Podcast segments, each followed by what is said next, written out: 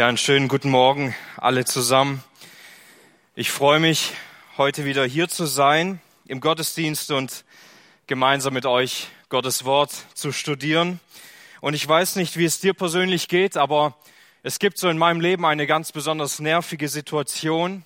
Wenn ich jemandem eine Geschichte erzähle oder irgendeine Situation beschreibe und es folgt aber von meinem Gegenüber keine Reaktion, vielleicht weil er auf sein Handy schaut, oder weil er irgendwie in der Gegend herumschaut und gerade etwas Interessanteres gesehen hat oder weil er einfach mit sich selbst beschäftigt ist. Und man fühlt sich dabei unglaublich wertgeschätzt und geliebt, wenn man einfach nicht beachtet wird in so einem Gespräch. Manchmal liegt es daran, dass vielleicht mein Gegenüber gute Gründe hatte, aber meistens ist es wirklich nervig und störend. Und manchmal empfinden wir ein ähnliches Gefühl bei Gott selbst, nicht wahr? Wir sagen, wir reden mit Gott, ich erzähle Gott Dinge, ich mache Gott aufmerksam auf Dinge, die mir wirklich wichtig sind. Ich schütte mein Herz vor Gott aus, aber irgendwie passiert nichts. Manchmal schleicht sich der Gedanke dabei ein, hört Gott mein Gebet überhaupt? Kann ich überhaupt davon ausgehen, dass eine Antwort auf mein Gebet folgen wird? Und ja, vielleicht ähnelt diese Botschaft auch dieser Botschaft von letzter Woche, wo es um ein Gebet mit Erhörungsgarantie ging und vor allem darauf eingegangen ist, dass es um das Anliegen geht, dass es um unsere Haltung geht und unserem Glauben. Und auch heute möchten wir gewissermaßen uns beschäftigen mit einer Gebetshaltung und mit Gebetserhörung. Und vielleicht fragst du dich, warum muss ich mir denn das so in so einer Ähnlichkeit zweimal anhören? Naja, das musst du Gott fragen, warum er die Menschen, die hier predigen, so führt, dass sie zu diesem gleichen Entschluss kommen oder die Texte so führt, dass wir zwei ähnliche Gedanken haben, mit denen wir uns beschäftigen. Aber so wie Paulus es bereits an die Philipper sagte, euch immer wieder dasselbe zu schreiben, ist mir nicht lästig, euch dient es aber zur Sicherheit oder euch macht es gewiss, so dürfen wir immer wieder neu wissen oder erkennen, es geht nicht darum, viele neue Dinge zu lernen, sondern es geht darum, in den Grundlagen tief, tief verwurzelt zu werden. Es ist uns nicht lästig, immer wieder die gleichen Dinge, die gleichen Erkenntnisse zu predigen, sondern vielmehr sie festigen uns in der Wahrheit. Und so möchten wir heute noch einmal über die Gebetshaltung nachdenken von Habakuk im Propheten Habakuk Kapitel 2, Vers 1. Habakuk Kapitel 2, Vers 1. Auf meine Warte will ich treten und auf den Turm mich stellen und will spähen, um zu sehen, was er mit mir reden wird und was ich erwidern soll auf meine Klage. Nun, Habakuk selbst, er ist in einem Gebetskampf mit Gott und wir möchten heute seine Haltung etwas näher untersuchen und wir werden drei Dinge beleuchten anhand von diesem Bild, das Habakuk uns verdeutlicht. Erstens werden wir sehen, dass ein betendes Herz sehnsüchtig ist. Anschließend werden wir sehen, dass ein betendes Herz beständig ist. Als drittes, dass ein betendes Herz demütig ist. Aber bevor wir auf diese drei Dinge eingehen, gibt es eine Sache, an die wir uns immer wieder neu erinnern müssen und auch dürfen. Eine Tatsache, der wir uns immer wieder neu beugen müssen. Dass wir überhaupt die Möglichkeit haben, mit Gott zu reden, ist ein Akt seiner Gnade dass wir überhaupt zu Gott kommen können, dass wir überhaupt die Möglichkeit haben, uns Gott zu öffnen, ist ein Akt seiner eigenen Gnade. Warum sollte ein ewiger, unvergänglicher, allmächtiger Gott einem geschaffenen, vergänglichen, verdorbenen Menschen zuhören? Warum sollte es Gott ertragen, Menschen, die so beschränkt sind, Menschen, die so endlich sind und dann anfangen, mit ihren eigenen Worten irgendwie Gott zu loben oder ihn anzusprechen, was immer vermischt ist mit falschen Vorstellungen über ihn selbst, was immer vermischt ist mit unzureichender Erkenntnis, der hört uns trotzdem zu. Er reagiert sogar auf dieses Gebet. Als Akt seiner Gnade dürfen wir zu Gott kommen. Wie viel größer ist dann sogar seine Gnade, wenn er unsere Gebete erhört und wenn er darauf reagiert. Daher müssen wir uns immer wieder neu daran erinnern, um zu verstehen, dass es bei all dem gar nicht um uns geht. Bei unserem Gebet in all dem gar nicht darum geht, dass es um unsere Bedürfnisse und Wünsche, sondern es geht in erster Linie um Gottes Verherrlichung. Es geht in erster Linie um seine Ehre, die er uns gibt. Seine Ehre, die wir immer wieder neu erkennen dürfen und sagen dürfen, es geht nicht um mich in meinem Gebetsleben. Es geht nicht darum, dass ich irgendwie groß sein kann im Gebet, sondern es geht darum, dass Gott in besonderer Weise auf unser Gebet reagiert und wir auf seine Ehre blicken dürfen. Blicken dürfen, welche Wege er führt, blicken dürfen, wie groß er ist, selbst wenn er manchmal auf unser Gebet antwortet oder nicht antwortet. Nun, wir befinden uns hier eigentlich mitten in der Geschichte von Habakuk und Habakuk ringt mit Gott im Gebet. Es ist ein Hin und Her. Habakuk klagt, Gott antwortet, er klagt wieder, Gott wird wieder antworten. Wir befinden uns mitten in dieser Geschichte und die erste Antwort von Gott war überhaupt nicht zufriedenstellend für Habakuk. Die erste Antwort hat viel mehr Fragezeichen aufgebaut, als Fragen beantwortet wurden. Und dabei ringt er weiterhin mit diesen Fragen und stützt sich auf das Wesen Gottes. Er stützt sich darauf, dass Gott souverän ist, dass Gott sich nicht verändert, dass Gott treu ist, dass er treu zu seinen Verheißungen steht. Und dann in Kapitel 2, Vers 1 macht er deutlich, was er in der Zwischenzeit tun wird bis Gott sein Klagen beantwortet, bis Gott reagieren wird. Er wird auf die Warte treten. Er wird sich auf den Turm stellen und er wird Ausschau halten, bis Gott sein Klagen und Bitten antworten wird. Er wird warten, bis Gott reden wird. Und wir möchten diese Haltung, dieses Bild, das Habakuk uns zeigt, heute durch diese drei Punkte untersuchen, um zu sehen, wie notwendig es ist, ein wartendes und betendes Herz zu haben. Und zunächst ein betendes Herz ist Sehnsucht. Guckt sich, er bezieht sich auf einen Wächter. Mit großer Sicherheit wissen wir, dass Habakuk sich nicht wirklich auf einen Turm gestellt hat, um zu sehen, was Gott tun will, sondern dass er ein geistliches Bild verdeutlichen will, eine Gebetshaltung. Auf meine Warte will ich treten und auf meinen Turm mich stellen. Als eine Warte verstehen wir auch ein Wartturm oder ein Beobachtungsturm, einen einzelstehenden Turm, von dem man aus die ganze Umgebung gut beobachten kann. Man kann in alle Richtungen blicken. Habakkuk stellt sich also im geistlichen Sinn auf einen hohen Turm, um zu sehen, was Gott tun wird, um die Antwort Gottes möglichst schnell zu sehen. Und das Erste, das wir dabei wirklich lernen können, ist, dass ein betendes Herz voller Sehnsucht ist. Ein Herz, das wirklich betet, hat eine bestimmte Sehnsucht, ein Verlangen in sich, das gestillt werden muss. Es ist wie ein Prüfmerkmal unseres Gebets. Beten wir aus unseren Herzen heraus? Haben wir ein inneres Brennen in uns, dass Gott einfach antworten muss? Oder beten wir einfach nur Worte? Nun, unsere Gebetsschwachheit, die zeigt sich oft darin, dass wir nicht wirklich ein betendes Herz haben, das uns antreibt, sondern vielmehr wir beten Worte, die wir gewohnt sind zu beten. Als Kind schon lernen wir viele auswendig gelernte Gebete auswendig und können sie dann gut aufsagen. Früher kannte ich noch diesen Gebetswürfel und so wie der Würfel fällt, dann darf man dieses Gebet vorlesen oder beten. Wir beten Worte, die wir gut kennen, die wir uns angeeignet haben, die wir uns angeeignet haben, in gewisser Reihenfolge zu beten und wir können unsere Anliegen durchbeten, aber es lässt doch unser Herz oft kalt, nicht wahr? Wir beten oft nicht deshalb, weil wir sehnsüchtig erwarten, was Gott tut, sondern weil wir der Meinung sind, es ist richtig zu beten. Die Bibel ermahnt uns zu beten. Die Bibel zeigt uns, wie wir beten sollen. Und wir erfahren deshalb oft nicht die Kraft und die Befreiung und die Wirkung des Gebets und das wundervolle Handeln Gottes, weil wir diese Sehnsucht in uns gar nicht tragen, weil wir oft gar kein betendes Herz haben. Vielleicht erinnern wir uns dabei an dieses Gleichnis, das Jesus erzählt von dem wartenden Vater, der auf den verlorenen Sohn wartet. Und als sein Sohn irgendwann gebrochen und schwach zu seinem Vater zurückkehren will, da heißt es über, über diesen, und er macht sich auf und ging zu seinem Vater.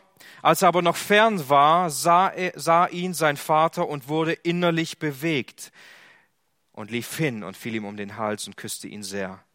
Dieser wartende Vater, er konnte nicht abwarten zu sehen, wie dieser Sohn zurückkehrt. Was garantiert, dass der Sohn zurückkommt? Nein, überhaupt nicht. War er sich sicher, dass er zurückkommen würde? Sicher hat er es gehofft, aber ich bin mir nicht sicher, ob er sich wirklich so sicher war. Aber was hat dieser Vater getan? Er stand da und hat Ausschau gehalten, ob dieser Sohn etwa zurückkommen würde und er will ihn so früh wie möglich sehen. Er will einen weiten Blick haben, um das zu erkennen.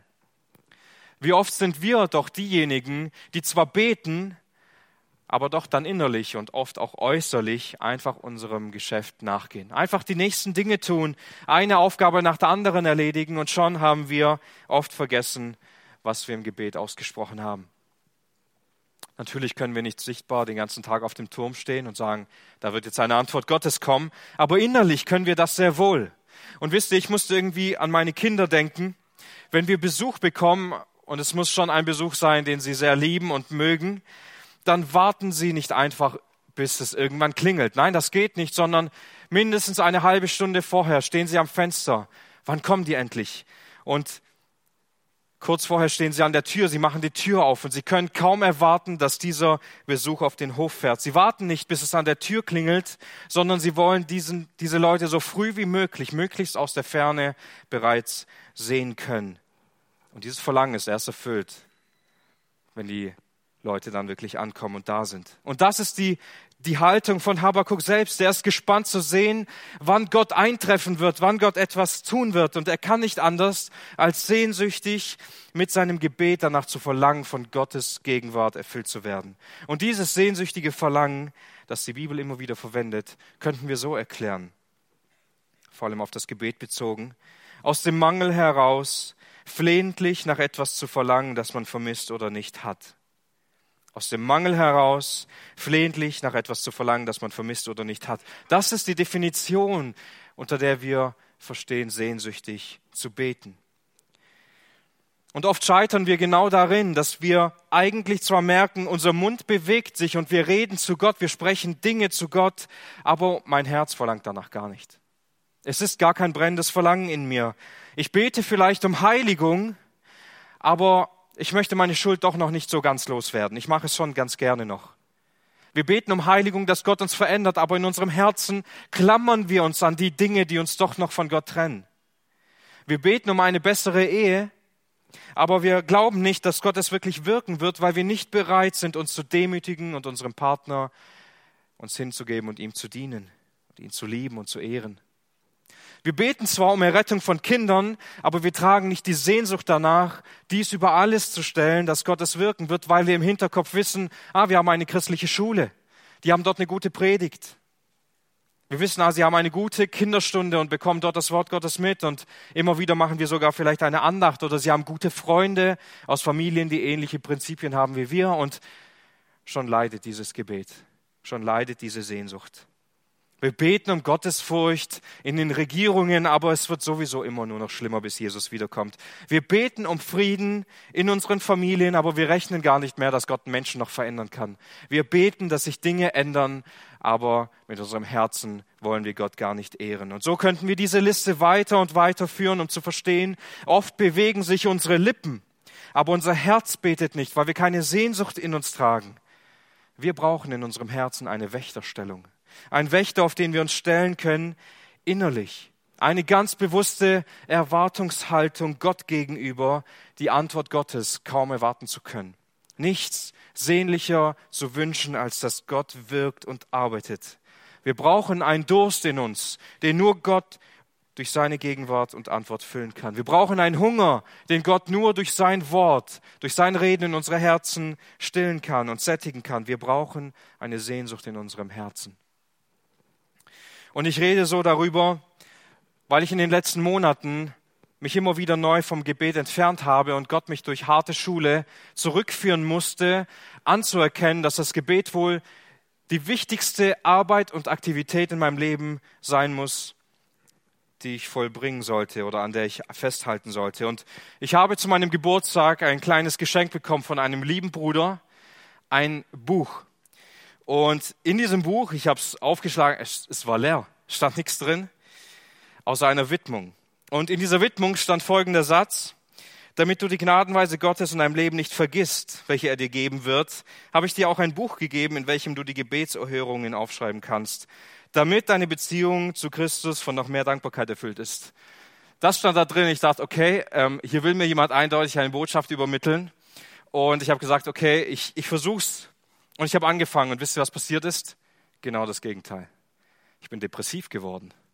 Ich habe all die Dinge aufgeschrieben, die mich beschäftigt haben, die mich belastet haben und ich bin völlig niedergedrückt gewesen, Weil normal war es so, sobald dann die nächste Sache kam, die mich beschäftigt hat, ist das andere so ein bisschen in Vergessenheit geraten.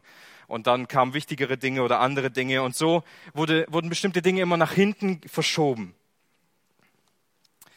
Aber ich habe gesagt, egal, ich ziehe das durch. Ich schreibe weiterhin hinein und schreibe, was Gott in meinem Leben wirkt, wie er mich führt, wie er mich leitet, wie er in mein Herz hineinspricht.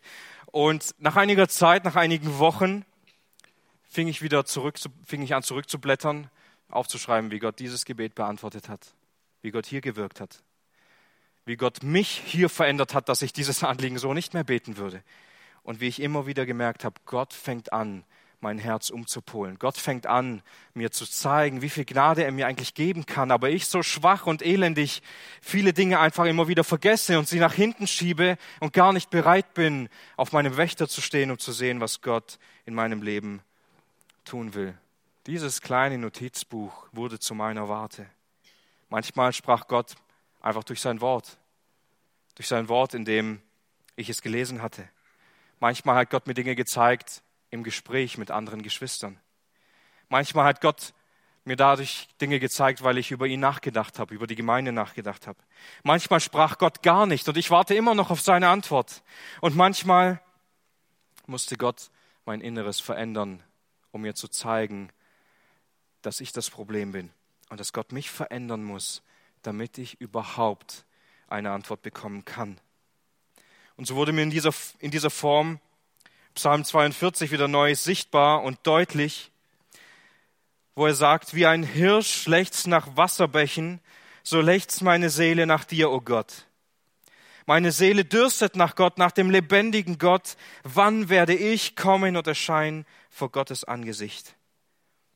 In Vers 6 sagt er dann, was beugst du dich nieder, meine Seele, und bist so unruhig in mir? Harre auf Gott, denn ich werde ihn noch preisen für die Rettung seines Angesichts. Genau das ist mir deutlich geworden. Als ich angefangen habe, all das aufzuschreiben, was Gott in meinem Leben bewirkt hat, bin ich genau zu diesem Entschluss gekommen. Ich habe viel mehr Sehnsucht bekommen. Sehnsucht, wie Gott in meinem Leben wirken kann und es auch getan hat. Kennst du dieses Gefühl von Hunger und Durst, wo es in diesem Moment eigentlich nichts Besseres gibt, als ein wundervolles Gericht zu verspeisen? Genau das können wir erleben, wenn Gott uns dahin führt. Nicht nur ein betendes Mundwerk zu haben, sondern vielmehr ein betendes Herz, das nach ihm verlangt. Ein zweites, das wir von Habakuk lernen, ist ein betendes Herz, ist beständig. Und das ist ein unglaublich schweres Thema für uns, das nicht so einfach ist, wenn wir zum Beispiel sagen, ich bete für dich, du bist mir wichtig, und wir kommen nach Hause, beten vielleicht ein oder zwei Tage und anschließend vergessen wir es. Und nicht selten wird aus so einem zunächst ernst gemeinten Versprechen ein leeres Versprechen, das wir nicht einhalten. Was uns in einem Moment so wichtig, so klar, so real erscheint, wird uns im nächsten Moment völlig unwichtig und rückt in den Hintergrund. Und das verhält sich leider mit vielen Dingen in unserem Leben so.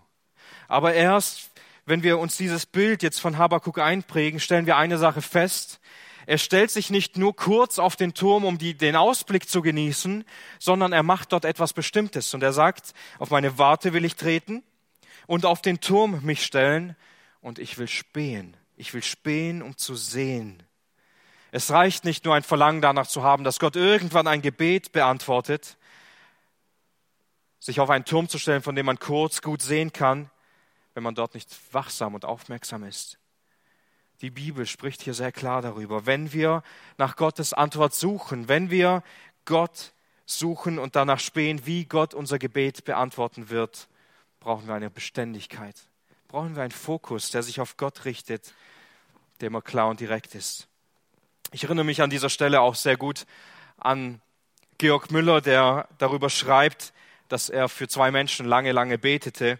Und er schreibt hier in sein Tagebuch, der wichtigste Punkt ist niemals aufzugeben.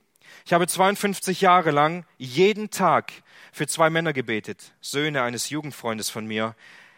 Sie sind bis jetzt noch nicht bekehrt, aber sie werden es. Wie könnte es anders sein? Es gibt das unveränderliche Versprechen vom Herrn und darauf vertraue ich. Der große Fehler der Kinder Gottes ist, dass sie nicht beständig weiterbeten. Wenn sie irgendetwas wünschen zur Ehre Gottes, sollen sie beten, bis sie es bekommen. Er bringt es hier sehr gut in seinem Tagebuch auf den Punkt. Wir sind diejenigen, die zwar schon irgendwie auf dem Wächter stehen, nicht wahr? Aber wir schlafen ein. Wir vergessen, was wir eigentlich dort oben suchen. Wir hören irgendwann auf zu beten. Und die Anliegen rücken in den Hintergrund, es kommt in die Vergessenheit. Und genau dann erleben wir irgendwann eine unglaublich große Demütigung, weil wir aufgehört haben zu beten und Gott doch irgendwann antwortet. Weil wir dann irgendwann zurückblicken und merken, wie gnädig Gott gewirkt hat, wie er gearbeitet hat. Warum ist das so eine große Demütigung für uns? Weil das Gebet, das Gebet der Kanal der Gnade Gottes ist, womit er uns in unserem Leben überströmen lassen will. Und doch bleiben wir so oft nicht auf diesem Weg. Ich erinnere mich ganz oft, wenn ich mit meinen Eltern irgendwo unterwegs war und dann gab es einen Aussichtsturm, einen Beobachtungsturm. Ich war der Erste, der dort oben war. Es war für mich ein unglaublich großes Ziel, auf diesen Turm zu steigen. Und dann habe ich es mir kurz angeschaut und dachte mir, ja, okay, ich gehe wieder runter. So war ich als Kind. Oder ich habe mich erstmal oben ausgeruht. Ich hatte zwar das Ziel vor Augen, auf diesen Turm zu steigen, aber ich war nicht fähig und ich wollte es nicht, dort oben zu spähen, zu beobachten, zu warten, bis etwas passiert. Weil es manchmal langweilig war, bis etwas passiert. Und wenn dann meine Geschwister und die, die Freunde dann etwas gesehen haben, während ich dann irgendwo rumgelegen bin, habe ich mich geärgert, dass ich nicht aushalten konnte. Während wir uns oft wünschen, dass Gott direkt und klar antwortet, geht oft Gott ganz andere Wege mit uns. Während wir beständig beten und warten, bis er antwortet, bereitet Gott oft unsere Herzen auf die Botschaft vor, die er uns geben will. Manchmal wünschen wir uns sofort eine Antwort Gottes, aber wenn er sie geben würde, wären unsere Herzen nie dazu bereit. Wir könnten diese Botschaft dann nie tragen. Auch wenn wir uns sofort die Antwort Gottes wünschen, heißt das noch lange nicht, dass wir die Antwort Gottes gut verkraften könnten. Wir wünschen ein, uns ein sofortiges Antworten Gottes und meinen, es wäre das Beste für mich, wenn Gott sofort sagen würde, wie es weitergeht. Aber er führt alles viel besser, viel weiser, viel größer, als wir es uns je vorstellen könnten, als wir es je entscheiden würden. Manchmal müssen wir einfach nur weiter beten. Weiter beten, weil Gott noch nicht geantwortet heißt, hat, heißt es nicht, dass er nicht wirkt oder dass er gerade nicht an unserem Herzen arbeitet oder an den Herzen anderer Menschen.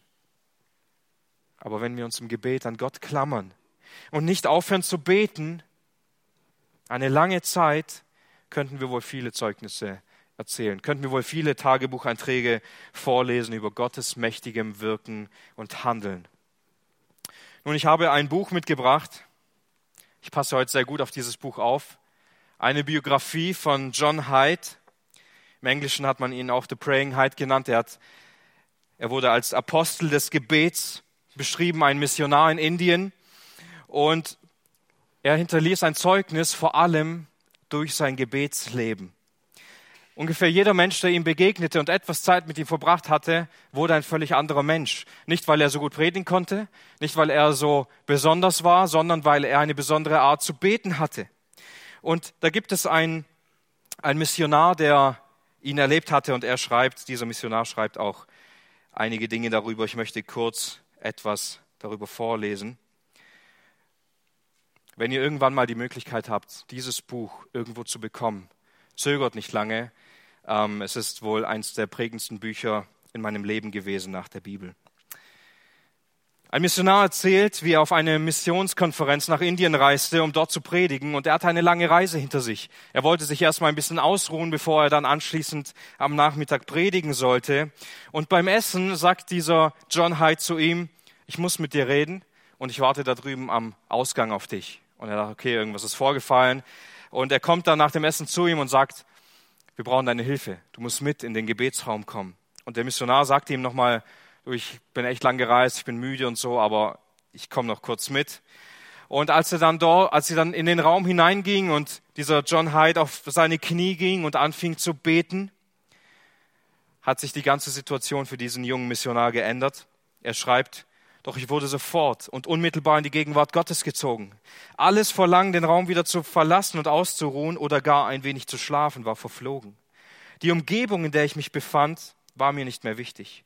Ich war in eine völlig neue Welt eingetreten und wollte sie nicht mehr verlassen. Nach siebeneinhalb Stunden stand John Hyde auf, um den Missionar auf seinen Vortrag vorzubereiten. Er schickte den Missionar in den Saal mit den Worten, geh hinein und halte deine Predigt, das ist deine Aufgabe. Ich gehe zurück in den Gebetsraum und werde für dich beten, das ist meine Aufgabe. Dieser John Hyde, er hörte nicht auf zu beten, sondern während dem ganzen Vortrag betete er in dieser Gebetskammer, liegend und auf Knien. Und als dieser Vortrag zu Ende war, kam dieser, Mission, dieser Missionar zurück in diesen Gebetsraum und sah ihn immer noch genauso da liegen. Und er musste ihm nicht mal erzählen, ob Gott gewirkt hatte oder wie Gott gewirkt hatte, sondern er war sich sicher, dieser betende und kniende Christ, er weiß schon alles. Er hat schon alles ganz genau gewusst. Und dieser Missionar schreibt dann einige Zeit später in sein Tagebuch, der Herr sprach gewaltig an diesem Nachmittag. Und mir wurde ganz deutlich bewusst, welche Macht das Gebet hat, denn ich vergaß nicht, dass im Gebetsraum John Hyde auf seinen Knien lag und für mich und den Sieg der Versammlung flehte und kämpfte.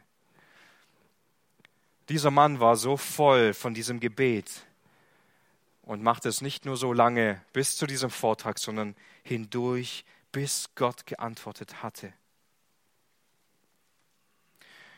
Ich will uns ermutigen, beständig auf dieser Wächterstellung zu auszuharren, bis Gott antworten wird, bis Gott wirken wird, auf diesem Wächter zu stehen und beständig zu sehen, wie Gott wirken wird wie Gott antworten wird, denn er wird es tun.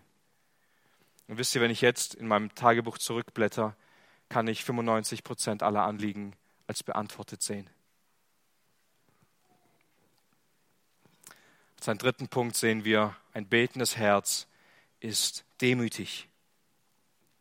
Hängt sehr eng mit dem zweiten Punkt zusammen. Wenn wir sehnsüchtig beten und wenn wir beständig beten, können wir das nur tun, wenn wir uns dauerhaft im Gebet demütigen. Habakkuk, er stellt sich auf einen Wächter, um zu spähen, wie Gott antworten wird. Und er sagt, ich werde auf diesem Wächter stehen, bis Gott mir antworten wird. Ich werde sehen, was Gott mir antworten wird. Er fragt sich nicht, ob Gott je antworten wird, sondern wie.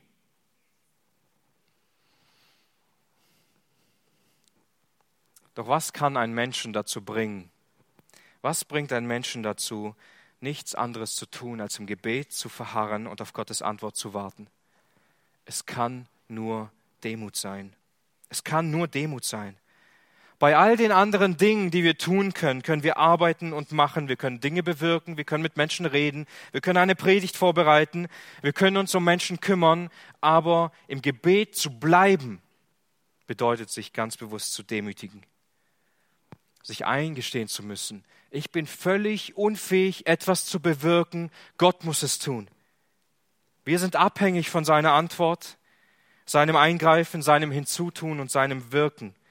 Ein Mensch, der aufhört, das Gebet nur als einen Lückenfüller zu sehen oder als eine Pflicht, eine regelmäßige Gewohnheit, und er beginnt viel Zeit im Gebet zu verbringen, Gott darin zu suchen, Gott zu genießen, im Gebet zu verharren, dieser Mensch, er muss sich demütigen. Er kann gar keinen anderen Weg gehen. Bereits Petrus bringt es sehr gut auf den Punkt, indem er sagt, Gott widersteht den Hochmütigen, dem Demütigen aber gibt er Gnade. Ein Hochmütiger kann nicht lange vor Gott auf Knien sein im Gebet und Gott um Dinge bitten, weil er nicht dazu bereit ist und weil Gott ihm widersteht. Es ist nie ein Herzensgebet, wenn wir aus Hochmut beten. Während der Pharisäer hochmütig vor Gott tritt und darin falsche Anliegen bittet und er ihm sagt, danke, dass ich nicht so bin wie die anderen Sünder und vor allem dieser Zöllner da hinten und der Zöllner selbst, er kommt zu Gott und bittet in aller Demut, Gott sei mir Sünder gnädig. Wenn wir unsere eigene Sünde, die wir mit uns herumtragen, nicht am Kreuz Christi loswerden können, lähmt das unsere Beziehung zu Gott. Warum sollte Gott unser Gebet antworten, wenn wir unsere Sünde nicht loslassen können? Manchmal fragen wir uns vielleicht, warum Gott nicht antwortet, warum Gott uns nicht ein Gefühl der Beziehung oder der Gemeinschaft zu Gott gibt. Und dann fühlen sich manche Gebete irgendwie weniger gefühlvoll, weniger echt, weniger schön an, sondern eher gespielt, gelangweilt und gezwungen. Und das passiert immer dann, wenn das Evangelium, die gute Botschaft, nicht in unserem Gebet enthalten ist. Jesaja sagt genau dazu über Gottes Haltung dem Gebet gegenüber in Jesaja 59, Vers 1. Siehe, die Hand des Herrn ist nicht zu kurz, um zu retten, und sein Ohr ist nicht zu schwer, um zu hören, sondern eure Ungerechtigkeiten haben eine Scheidung gemacht zwischen euch und eurem Gott. Eure Sünden haben sein Angesicht vor euch verhüllt, dass er nicht hört. Was uns in unserer Beziehung zu Christus so oft lähmt und so oft trennt, sind nicht Dinge, die einfach außerhalb von uns passieren. Es liegt nicht daran, dass Gott nicht retten kann, dass Gott nicht wirken kann, sondern es liegt, weil wir an unseren Götzen festhalten, an unserer Ungerechtigkeit festhalten, nicht bereit sind, diese Dinge in unserem Leben loszulassen. Und leider gehen wir dann oft mit unseren Anliegen so ins Gebet, dass wir uns Dinge für unser Leben wünschen. Wir bitten Gott um viele, viele Dinge, während Sünde in unserem Leben da ist und von uns geduldet wird. Wie viel mehr würde Gott in unserem Leben wirken, wenn wir mit ehrlichen, betenden Herzen in Demut und Glauben zu ihm kommen, anstatt einfach nur Worte zu sprechen. Ich weiß nicht, wie es dir geht, wenn du sowas hörst wie von John Hyde, ob es dir wie ein Schwärmer vorkommt, du sagst, okay, Ausnahmesituation einmal in 100 Jahren. Aber dieser Missionar, er hatte den gleichen Geist wie wir. Er hatte das gleiche Wort wie wir. Wenn wir die Apostel lesen, wenn wir viel von Biografien lesen, das waren alles Brüder und Schwestern, die den gleichen Geist hatten unsere Gebetsarmut, unsere mangelnde Gemeinschaft mit Gott und ein Nicht-Antworten Gottes zeugt viel mehr davon, dass uns oft die Demut im Gebet fehlt. Und diese Stelle in Jesaja zeigt es eigentlich ganz gut. Gottes Hand ist nicht zu kurz. Er ist nicht taub, dass er nicht hören könnte, sondern die Trennung, die zwischen Gottes und unserem liegt, ist die Sünde. Sie lähmt unser ganzes geistliches Leben. Und immer wieder neu müssen wir an diesen Punkt kommen, uns vor Gott zu demütigen, wenn wir zu ihm kommen. Wir müssen immer wieder neu vor ihm auf die Knie gehen und neu kapitulieren. Uns bewusst werden, wie abhängig wir wirklich sind. Uns bewusst werden, wo Dinge in unserem Leben sind, die einfach nicht passen. Wir sind so abhängig davon, dass Gott antwortet, dass er wirkt und arbeitet. Aber wie könnten wir meinen, dass er es tun wird, wenn wir ein hochmütiges Herz haben und leere Worte sprechen. Wir erwarten an einer Stelle Gottes Gegenwart zu erleben, während wir nicht bereit sind, unsere Sünde vor ihm auszubreiten und ihn um Vergebung zu bitten. Und dann fragen wir uns plötzlich, warum Gott nicht in unser Leben eingreift. Wir fragen uns, warum wir ihn nicht erleben, warum er uns nicht erfüllt, warum wir nicht voll sind mit seinem Geist und mit seinem Wort und wir so einen Kampf darin haben, die Beziehung zu Gott zu pflegen. Gott widersteht dem hochmütigen Herz. Dem Demütigen gibt er Gnade. Nun, ein, ein Mann Gottes erlebte diese Situation mal in einer sehr befreienden Weise und er erzählt, wie er selbst von einer großen Kraftlosigkeit und von einer geistlichen Leere geplagt wurde. Und er ging in sein Zimmer. Er schloss die Tür zu und sagte, ich verlasse dieses Zimmer erst dann, wenn Gott mich segnet wenn Gott mich neu erfüllt und mich neu ausrichtet. Vorher verlasse ich dieses Zimmer nicht. Nun, er geht auf die Knie und er beginnt zu beten und er spürt, wie Gott ihm wohl sagen will, du musst diese und diese Gewohnheit aufgeben. Und er ärgert sich über den Gedanken und redet sich ein, das ist sein, sein gebrochener Mensch, der da zu ihm spricht und er geht im Zimmer hin und her und ist zornig darüber. Irgendwann geht er wieder auf die Knie, beginnt wieder zu beten, dass Gott ihn erfüllt und ihn ausrichtet. Und wieder merkt er, wie Gott ihm zeigen will, du musst diese und diese Gewohnheit aufgeben. Du musst Veränderung erleben. Und er blieb tagelang in diesem Zimmer, ging umher und betete ein Tag nach dem anderen, bis er irgendwann der Verzweiflung nahe war und er dem Herrn gesagt hat, weißt du was? Ich bin bereit, alles aufzugeben. Ich bin bereit, mich von allem zu trennen, wenn du mich dafür erfüllst. Und er dachte nicht, dass diese Gewohnheit so sündig war. Es war für ihn eine Kleinigkeit. Der gab all diese Dinge auf und seine Kraftlosigkeit veränderte sich in eine Erfüllung des Geistes Gottes. Erst als er bereit war, seine Götzen loszulassen, erst als er bereit war, die Dinge, die ihn von Gott trennen, loszuwerden, hat Gott ihn erfüllt und hat ihn Gott neu ausgerichtet. Er musste es nicht schaffen, diese Dinge loszuwerden. Er musste es nicht irgendwie hinbekommen und das Gott vorweisen. Nein, Er musste in seinem Herzen bereit sein, sich von Gott verändern zu lassen. Und als er diese Bereitwilligkeit bekundet hatte, war mit einem Schlag die ganze Atmosphäre, so sagt er, verändert und er spürte, wie er einen neuen Zugang zum Thron Gottes bekommen hatte und es frei für ihn wurde. Und nun zog es ihn jeden Tag voller Verlangen und Freudigkeit hin zu diesem Gebetsplatz. Liebe Geschwister, können wir das nicht nachempfinden? Können wir das nicht oft in unserem Leben irgendwo wiederfinden? Eine Kraftlosigkeit, eine Freudlosigkeit. Und wir sehnen uns irgendwie danach, von Gott völlig erfüllt zu werden. Und wenn wir in unser Herz hineinschauen und ehrlich sind, finden wir dort oft keine Sehnsucht, finden wir dort oft kein beständiges Herz und finden wir oft auch keine Demut. Denn wir dulden die Sünde ganz oft in unserem Leben. Und oft sind es vielleicht keine so großen Dinge, anstehender Konflikt mit Freunden in der Familie, schlechte Gedanken über andere Menschen, Egoismus, Neid, kleine Götzen, die wir uns aufgebaut haben. Und all diese Dinge bauen eine innere Trennung in meinem Herzen auf bezüglich auf Jesus Christus. Aber unser Herr, er starb nicht an diesem Kreuz, damit wir hochmütig an unserer Sünde festhalten müssen, damit wir eine gelähmte, behinderte Beziehung zu Gott haben und blind sind für die Güte Gottes, die er uns geben will, sondern Jesus Christus, er hing an diesem Kreuz, um den Zugang zu Gott frei zu machen, um uns von all dem zu befreien, um uns zum Vater zu führen, damit wir Frieden haben, damit wir Geborgenheit und Sicherheit haben damit wir immer wieder neu erfüllt werden von seinem Geist und von seinem Wort und unsere Herzen von ihm ernährt und gepflegt werden. Wer den Sohn hat, der ist wirklich frei. So will ich uns heute ermutigen, dass wir wieder neu vor Gott treten, vor seinen Thron der Barmherzigkeit und unsere Sünde vor ihm zu bekennen. Lasst uns neu Gott bitten, dass er uns genau dieses betende Herz schenken kann, und schenkt eine tiefe, tiefe Sehnsucht nach Gott in unseren Herzen zu tragen. Dem wir neu unsere Sünden vor ihm bekennen und bereit sind, all dies aufzugeben. Denn er zeigt uns dadurch, dass uns all dies von ihm trennt. Immer wieder neu müssen wir auf unsere Warte treten, auf diesen Wachturm voller Sehnsucht nach Gott, voller Beständigkeit und Demut, uns vor Gott zu beugen, weil nur er uns diese Antwort geben kann. Und wisst ihr, Habakuk, er schreibt das nicht einfach so. Anschließend wird er es erleben.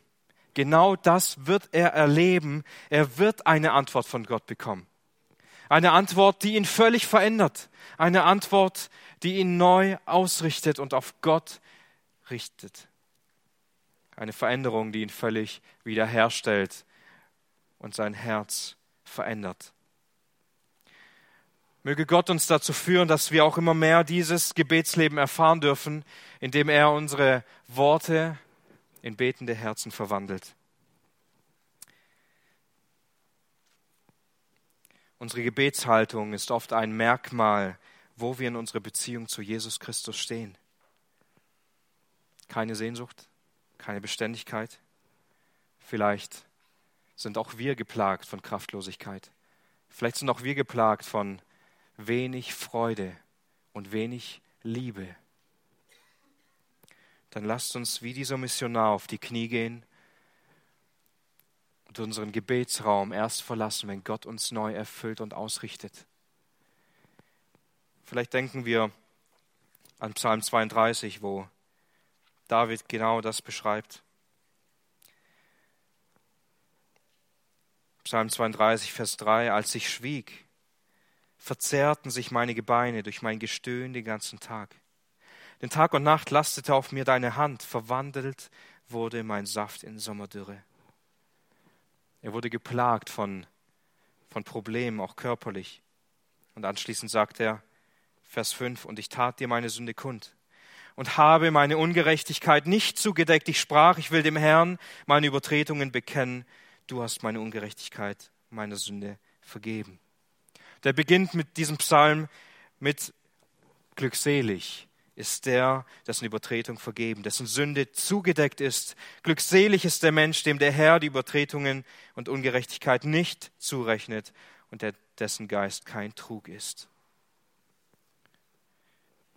Vielleicht finden wir uns immer wieder genau darin wieder. Wir können nicht von diesem erfüllten Leben sprechen, nicht von dieser Fülle des Geistes und nicht von diesem Reden Gottes in unseren Herzen.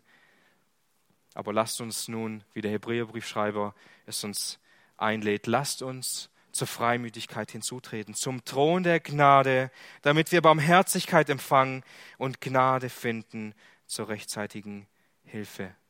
Amen. Lasst uns gerne noch zum Gebet aufstehen. Wer beten möchte, darf es gerne tun. Ich mache dann den Abschluss. Herr Jesus Christus, wir sind so dankbar, dass du den Leidensweg gegangen bist, damit wir überhaupt dadurch zum Thron der Gnade treten dürfen. Auch wenn wir uns so sehr wünschen, so ein Herz zu haben, das sehnsüchtig, beständig und demütig bittet, können wir es selbst mit aller Anstrengung selbst nicht bewirken, aber du kannst es. Und wir bitten, Herr, führe du uns in deiner Gnade und Liebe immer wieder neu an diesen Thron, damit wir in unseren Herzen bereit werden, uns zu demütigen, unsere Sünde vor dir zu bekennen und wieder neu ausgerichtet und gestärkt zu werden.